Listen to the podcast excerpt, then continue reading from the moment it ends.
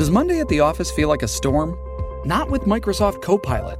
That feeling when Copilot gets everyone up to speed instantly? It's sunny again.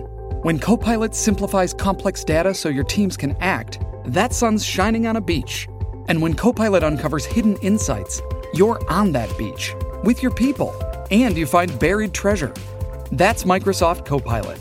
Learn more at Microsoft.com/slash AI for all. This episode is brought to you by Paramount Plus. Get in, loser! Mean Girls is now streaming on Paramount Plus. Join Cady Heron as she meets the plastics in Tina Fey's new twist on the modern classic. Get ready for more of the rumors, backstabbing, and jokes you loved from the original movie with some fetch surprises. Rated PG 13. Wear pink and head to ParamountPlus.com to try it free.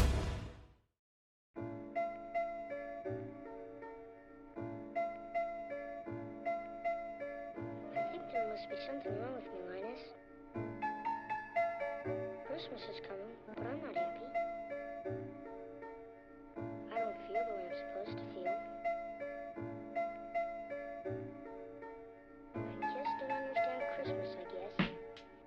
Merry Christmas and happy holidays from me, uh, Will Harrison, host of Essence of Azeroth.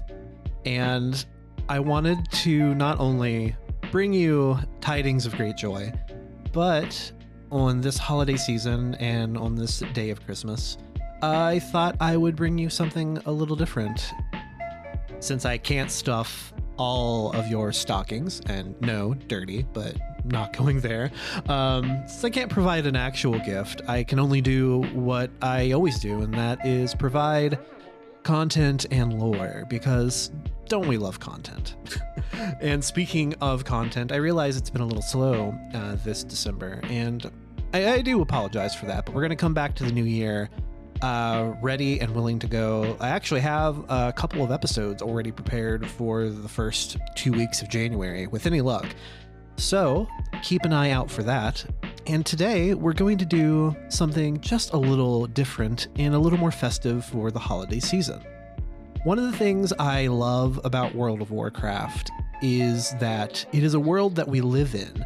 But part of the problem with that, too, is that we only see so many angles and aspects of Azeroth in the in game storytelling.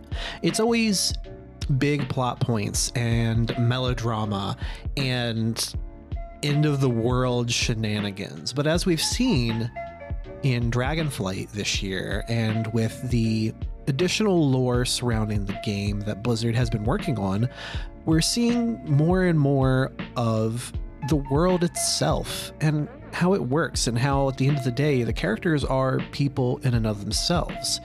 Example is the short story The Vow Eternal from earlier this year that told the tale of a wedding. And it didn't involve a big fight, it didn't involve old gods and titans. As sad as that makes me, because, you know, I love talking about the titans. But. Instead, it gave us interactions and downtime and merriment. And I think that is a thing that I want this game and this universe to lean more into all the time. If you haven't cleared the Amirdrassil raid and its quest line for killing Fyrakk, one, go do that. The fight is extremely easy in LFR. Um, so it is easily accomplishable. But by clearing it, you get this really great prologue to the expansion and to the storyline where everybody just has a big party. Like Amirdrassil has been summoned into the real world. Bel'ameth, the new Night Elf capital, has formed out in the Ohn'ahran Plains. And we just get to experience all these different characters interacting. Uh, you can talk to just about every single one of them. You get some insight into the past, into the future. It's a really great moment and a thing that I now wish every expansion had had a little bit of.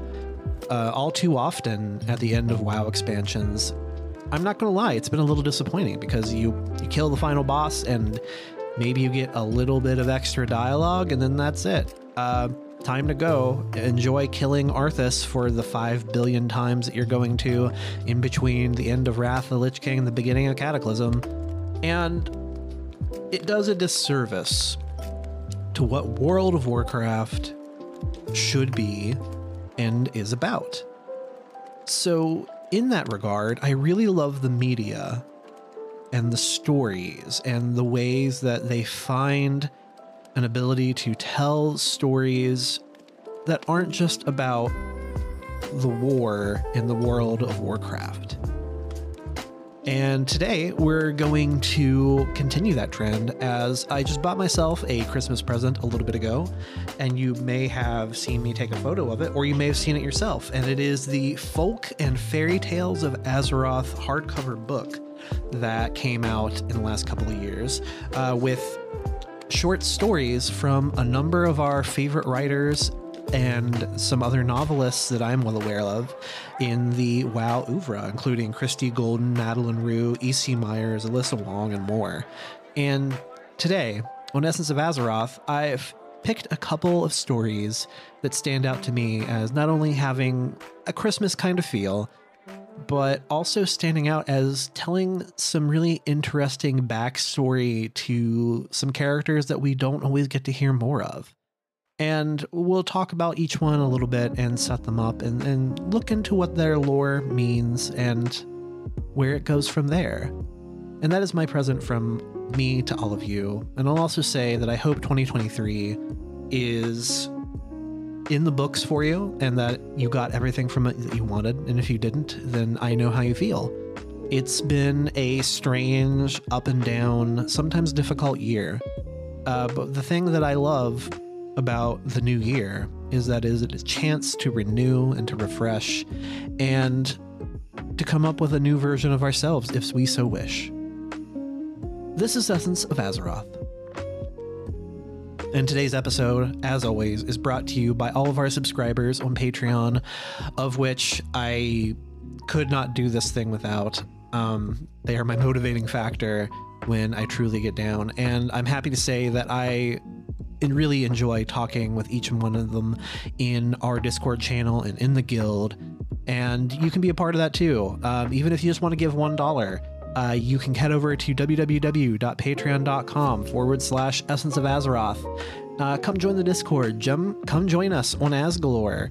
We've been doing mythic content. I would like to start doing raiding once the um, fated raids start here soon. So if this show has brought you any kind of entertainment and you would like to see that continue, then consider giving. And even if you don't, I'm thankful for each and every one of you that's listened in the last year. This has been the best year of the show on record. Um, I actually make advertising money now. Who knew? And I couldn't do that without each and every person that decides to give this show and my weird warblings a chance. And I'm thankful for that every day. So Thank you for your support. Happy New Year. Merry Christmas. Enjoy the rest of the show. This episode is brought to you by Paramount Plus. An unlikely friendship begins in the Paramount Plus original movie Little Wing, starring Brooklyn Prince with Kelly Reilly and Brian Cox. Reeling from her parents' divorce, Caitlin steals a valuable bird to save her home, but instead forms a bond with the owner, leading to a new outlook on life. Little Wing, now streaming exclusively on Paramount Plus. Head to ParamountPlus.com to try it free. Rated PG 13. It's Kaley Cuoco for Priceline. Ready to go to your happy place for a happy price? Well, why didn't you say so? Just download the Priceline app right now and save up to 60% on hotels. So, whether it's Cousin Kevin's Kazoo concert in Kansas City, go Kevin, or Becky's Bachelorette Bash in Bermuda, you never have to miss a trip ever again. So, download the Priceline app today. Your savings are waiting. Go to your happy place for a happy price. Go to your happy price, Priceline.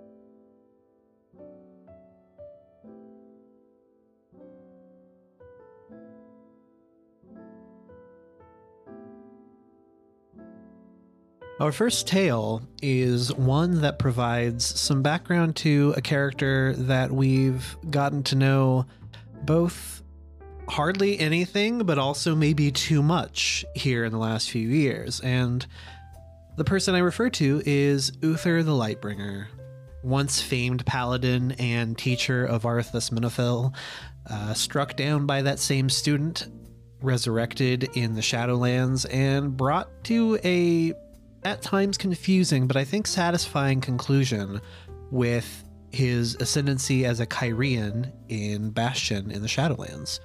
But before that, and before Arthas, he was merely a student and joined many other well known names as burgeoning paladins long ago before the world was fully at war. And this story, which I am going to read here, is a fascinating tale at giving us a little bit of insight into the original Silver Hand Order, but also showcases some potentially interesting lore in regards to the overall world of Azeroth, because while they don't name it, uh, there are only only so many icy places that they could possibly be talking about uh, in reference to this story. So keep your ears open and see if your mind goes where mine also went as well. As we read the tale, The Paladin's Beast by Madeleine Roux, illustrated by Konstantin Vavilov. And pardon my page turning. I literally have a book in front of me.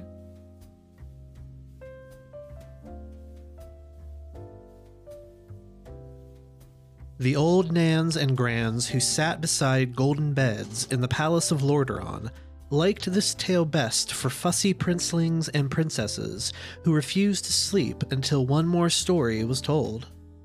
It is about forgetting and remembering, and that is what for sleep is for to forget what we think is true, and to remember what our heart knows is truest.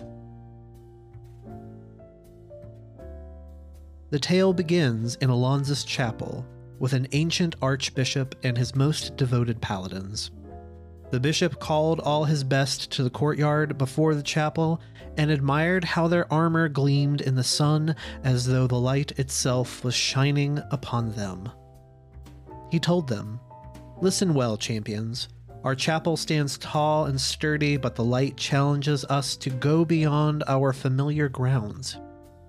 It is time for you to prove your resolve as paladins. By great deeds, all noble warriors of the light find their destiny. Journey far, be brave, and return when you have proof of your valor. These instructions were indeed unclear, but the paladins, being paladins, understood what was required of them. Saidan Dathrohan was there with his long fair hair and a sword the length of two men, and Turalyon stood beside him, golden in every way, a serious man with a serious face. He was wearing a cloak embroidered with suns. Tirion Fordring, with his excellent beard and tall pauldrons, waited behind his brothers in arms with Gavinrad the Dire, black of hair and beard, but with kind and thoughtful eyes. Other paladins, too, had mustered in the courtyard to see off their exemplars, but for this tale, we are concerned with Uther. Uther, a solid timber of a young man with a mane of fiery hair and eyes like a coming storm, stood ready for this challenge. Radiant with the purest love for the light, he listened to the bishop's word and nodded with their cadence. Send me to the ends of Azeroth, he thought. I will prove myself again and again as many times as I must. Forge me in the fires of doubt and fear. I will overcome. For to train in the light, to wield it, to become its weapon, was a worthy endeavor, though not an easy one. A soul must be tested a hundred times, a thousand times, before truly understanding its path. And now his path took him away from home, north through pastures and hills, through farmlands aglow with summer wheat. He rode with his fellow paladins to the edge of the kingdom, where they would scatter to the winds. Before they parted, Turalyon raised his voice to assuage his brother's fears. Take heart and fear nothing. Trust in the light. and we will all meet again at Alonsus chapel, stronger and wiser. Uther was not discouraged and only grinned. While they were all men of wit and courage, there existed between them a brotherly rivalry, and such promises were expected. Saidan made his own boasts, and Gavinrad too, though Tirion rode away without a word to any of them. Uther said only, Be safe and well, brothers. I look forward to the day we are united, as since greatness lies ahead. He did not add, and great danger. When the lands familiar to him fell away, with mountains at his back and forests ahead, Uther took his gallant black horse deeper into the wood. A summer storm came swiftly upon them, a clear sky turning to steel, a few fat drops of rain, the only warning before the squall descended. The driving rain pelted tree and stone, and Uther rode blindly, soaked and chilled to the bone. A crack of lightning split the sky wide open, and his mount wickered and shied, then tossed, rearing with a scream, onto her hind legs and dumping her rider. Uther thrashed, falling not onto wet ground as he expected, but into a pool of water. He had not seen it there, the pool, yet it pulled him under, deeper and strange and scalding. The knight prayed and looked for the way to the surface, but up was down and down up, and he could feel the water rushing into his lungs, choking him. This now was a death, boiled and drowned in his own heavy plate armor. His heart was pounding painfully, and he thought of his brothers and all whom he had failed. For all his devotion, he could not fulfill his life given charge. His eyes rolled back, and he went still, but death never came. Instead, he noticed a soft light flickering above him, playing and bouncing along the surface of the water. Uther reached for his last shreds of strength and swam, dragging leaden arms and legs, kicking, pulling, bringing himself to last to the sweet and life giving air. When he emerged, choking and gasping, the storm had passed as suddenly as it had come on. A trio of maidens bathed in the pool, a shimmer of frost on the ground all around them, a fringe of grass visible near the stones where the heat of the water had banished the cold. His arrival startled all but one lady, who sat very still and watched while her companions dove for their blankets and cloaks to cover their nakedness. Uther hurled himself onto a rock, looking all around the pool for a horse that was not there. The woods themselves seemed changed, the trees low to the ground and wearing burdensome mantles of thick white snow. Every detail felt both surreal and muted. It was not winter in Lordaeron, but here he could see the coiling white snakes of his breath upon the air. Where am I? he asked the maiden, who sat on a flat stone, dangling her feet in the bubbling water. What land is this? Are you a wielder of magic, sir, that you can breathe in the water? The young woman asked instead of answering his question. She was radiantly beautiful with a long sheet of spun gold hair that fell over her like a rich mantle. She wore a blazing silver necklace in the shape of a sword, with a gleaming sapphire set in the hilt.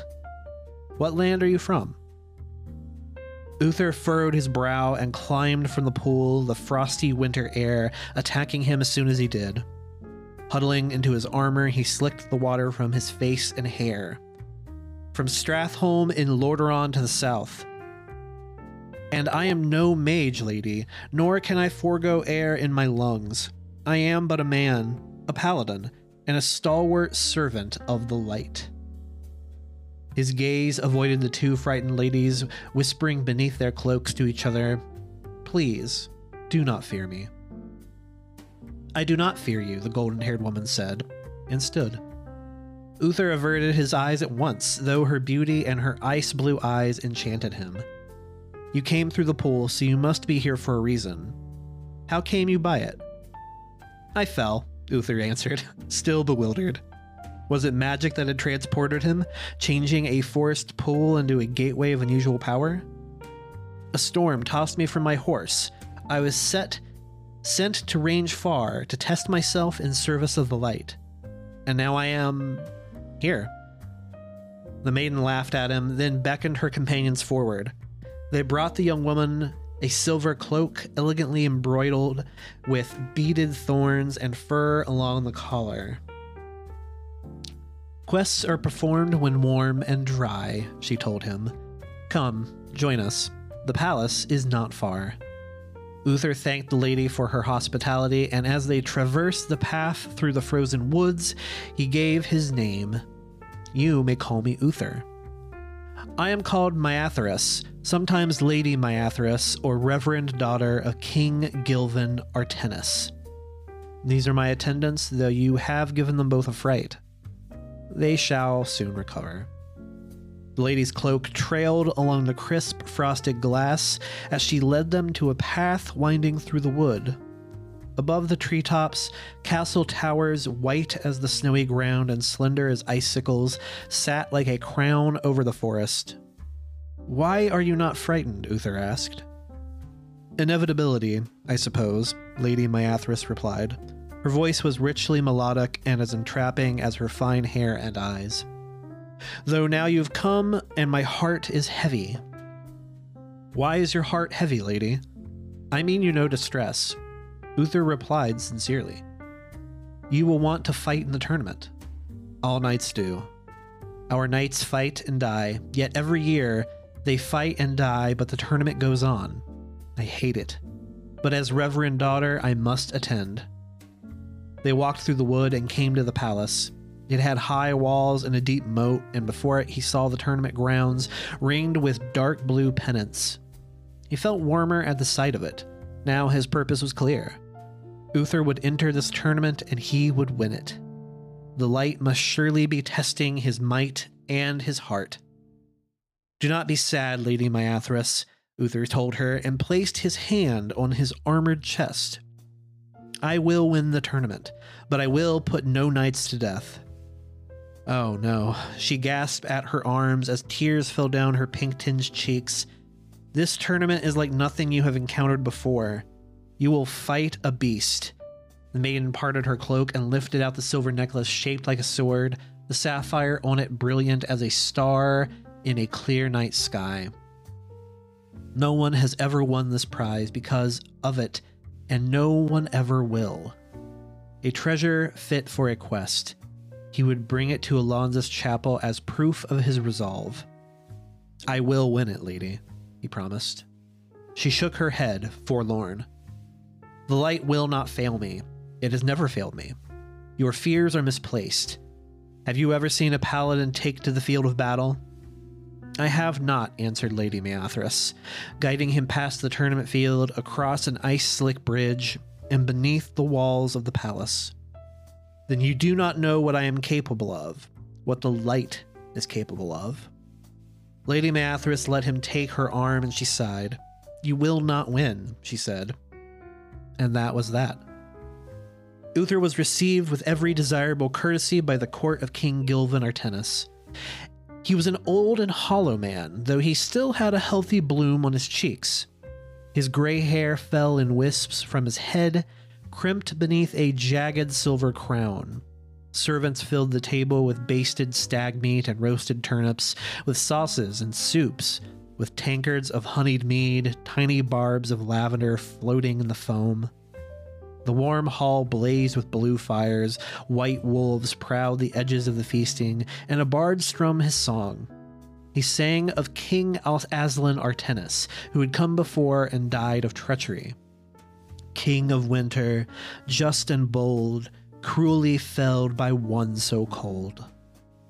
The other knights of the tournament were there too, though Uther knew none of their names or deeds and found that strange. Where am I? he thought. What is this place?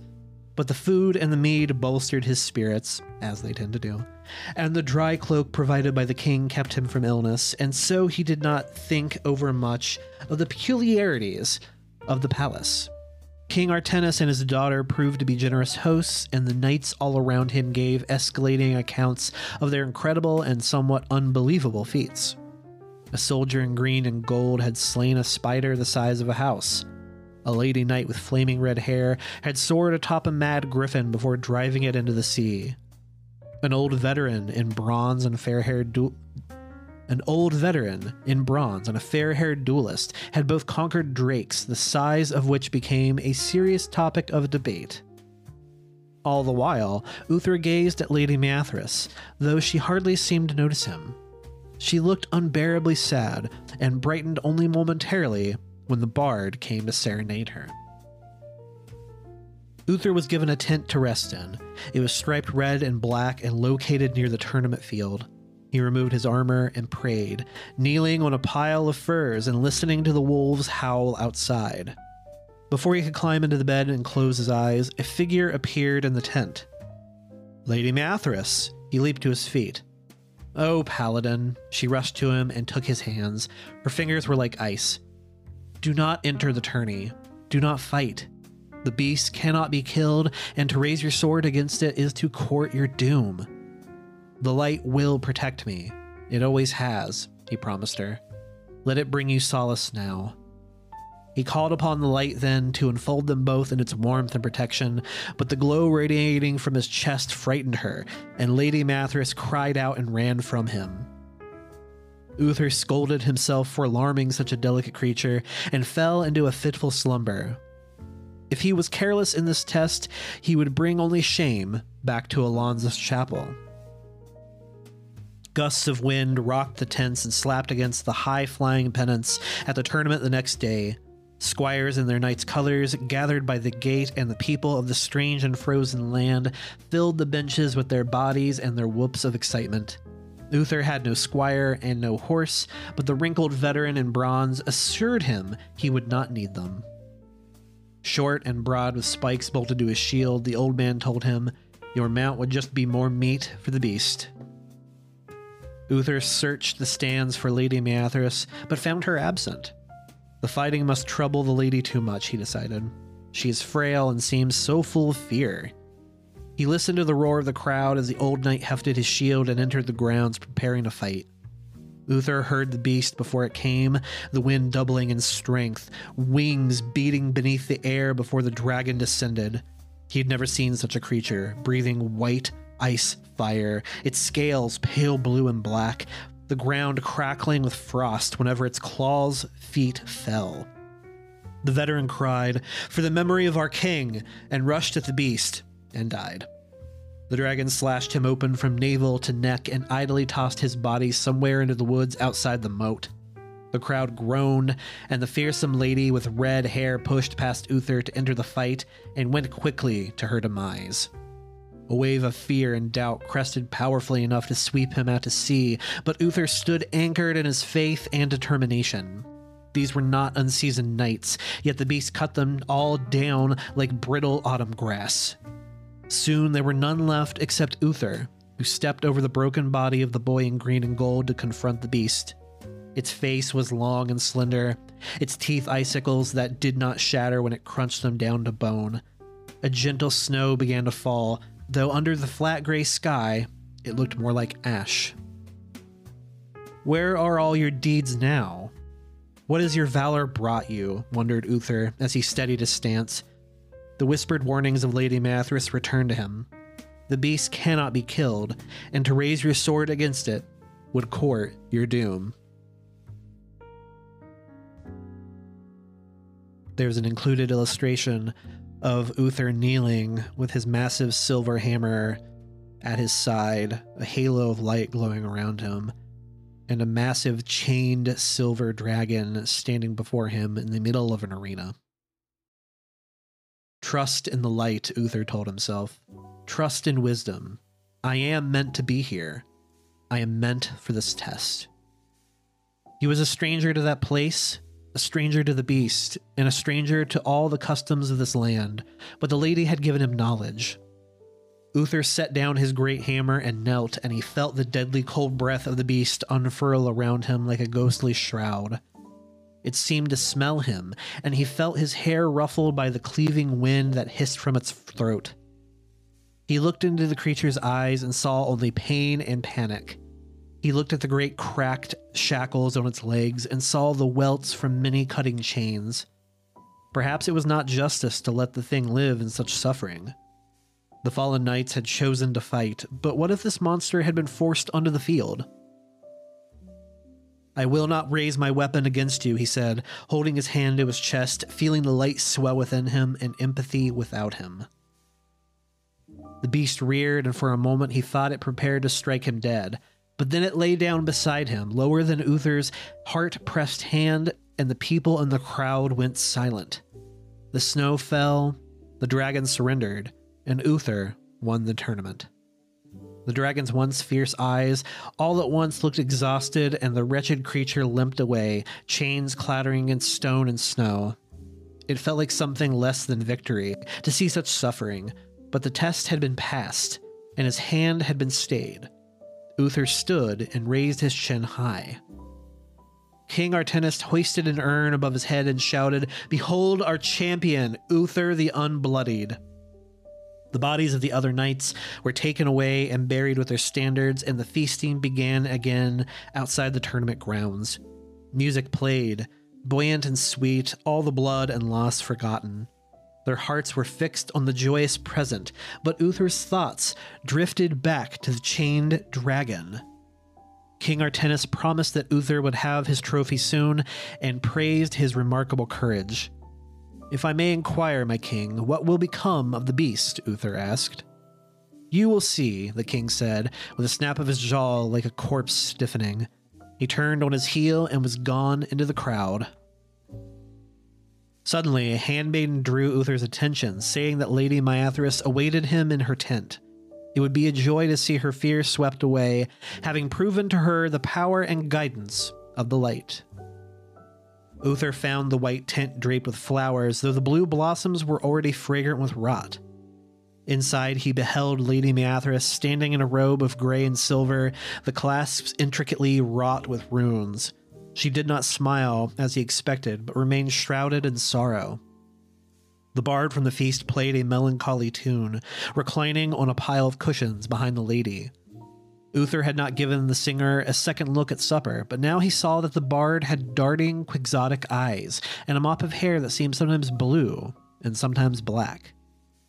His face was gaunt, not ugly, but severe, the flesh clinging dearly to his bones. Garbed in hose and vest, he stared intently at Uther while Lady Myathris drifted forward and bowed her head. You have come for your prize, she said, tears sparkling on her cheek and in sheets of golden hair. I have come for that, yes, dear lady. But why do you weep?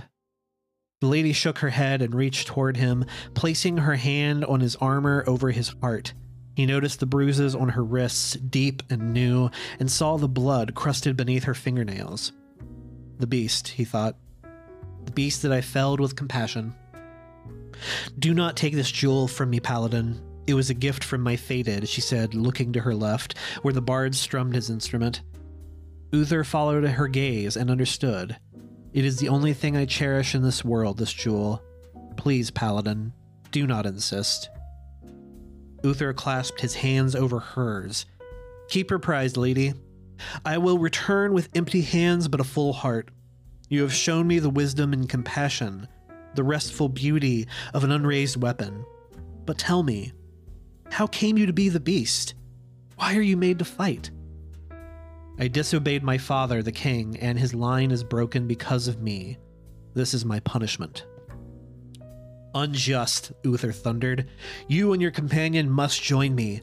Leave behind this unkindness and this place and make a new life in Lordaeron. The lady shook her head, her hand still pressed to her heart. That is forbidden, Paladin. My chosen and I are bound to this place. The magic the magic that guards the pool through which you came will not allow us to pass. Only you may wake and return freely, and leave behind this felled creature. A shiver ran through him, her hand cold against his chest, even through his armor. A flash of light followed, and the suggestion of magic or rune hovered above him, and then it was gone. After you pass through the waters, this land and all you did here will be little more than a memory. One day, I think it will mean something more to you, and you will see me and the beast and the castle again, with perfect clarity. Uther turned to go. When, lady? Many years from now, on a broken field blazing like fire, you will think of me, and I hope the memory will bring you comfort. Her wavering smile vanished, and she clutched the pennant around her neck. Though, I fear it will not. And so Uther left the tent and trod again the winding path, and he returned to the pool, finding it just as it had been the day before. He waded into the steaming water and felt the magical brand against his chest sizzle and burn. Just as the lady had promised, he passed through the gate and back to forests he recognized in a familiar sky. His horse nosed at the grass not far from the still pool and raised her head, drawn by the sudden splashing and the return of her rider. As the lady had prophesied, his memory of the tourney grew far off and blurred, like the sun through a heavy fall of snow. Uther rode south in sullen silence and found that he was the first of his paladin brethren to return. Kneeling before the bishop, he confessed that he had nothing to give and nothing to show. He had only a vague stirring in his heart that peace and kindness had guided his hand, but what that hand had been guided to, he could not say. He tried to recall his strange journey, certain that there would be something grand to tell and grief spared, but he faltered and stumbled over his words, helpless. My hammer is unbloodied, and my faith is unshaken, he said, showing the bishop the clean weapon. Yet in my heart I know there was a good deed done. Do not concern yourself, the bishop told him kindly. I know of what metal you were made, Uther, and it appears that, that, that we cannot know the test that you passed. The light shines in you stronger than it did before your journey. That much is clear to me. The proof is in your return, and in this pure hammer you show me now with such pride. The bishop frowned then, his brow furrowing. Yet, look here, my son. Your armor is cracked. Whatever you survived, perhaps it left you with a warning. Now stand and bathe and pray. Light grant you good rest. Uther moved his cloak aside and saw what the bishop said was true. He ran his fingers into the cut of his breastplate, finding that it was cold, as if struck by ice. This is usually where those old nans and grands would find their charges, sleeping deeply, and let the story drift to a close.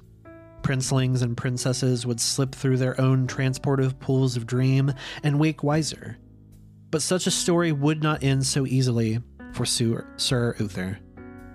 The years passed, and sometimes Uther dreamed of a winter kingdom, a silver sword, and spun gold hair. He would not remember more until he came to kneel on a bloodied field that blazing like fire, ash on the wind, and truth in his heart. There, there he saw the beast once more. With waking epiphany, he recalled the lady and her warning, but it would be of no comfort to him as his armor cracked again. The end. I want to thank all of you for joining me on this, um, this somewhat long story. And I hope the holidays and the new year bring you everything that you wish to aspire to. I'm looking forward to the next year of continuing this journey through World of, War- World of Warcraft with you and seeing what is going to be new in Azeroth as we approach a brand new expansion of content. I'm looking forward to it, and I'm looking forward to continuing our journeys through Azeroth with each and one of all of and all of you. Merry Christmas, Happy New Year. We'll see you in 2024. Have a good night.